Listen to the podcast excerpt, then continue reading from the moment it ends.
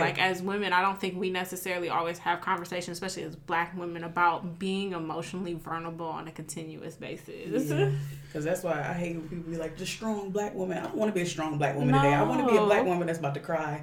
That boss girl shit, I do not I want to don't. be a. I no. don't subscribe. I don't want to be a boss girl. I don't want to be a strong black woman. I want to be a black woman that has the space to be emotionally free. I can cry when I need to cry. People are gonna hug me when I need a hug. I don't. We don't, don't deserve. have to be hard. Yes, we don't deserve to be hard or that pillar of strength for Mhm. everybody. Like that's too much. And for decades, years since the dawn of fucking time, that has been the black woman's role, like Mhm. the pillar of strength for the community. Basically, I don't want to do that. I don't want to do that. I want to cry too. I want to cry. I want to scream. I want to scream. I wanna want to yell. laugh. I want to smile. I want to do all I want to that. bust out fucking dancing because I feel like dancing. Like, so yeah, this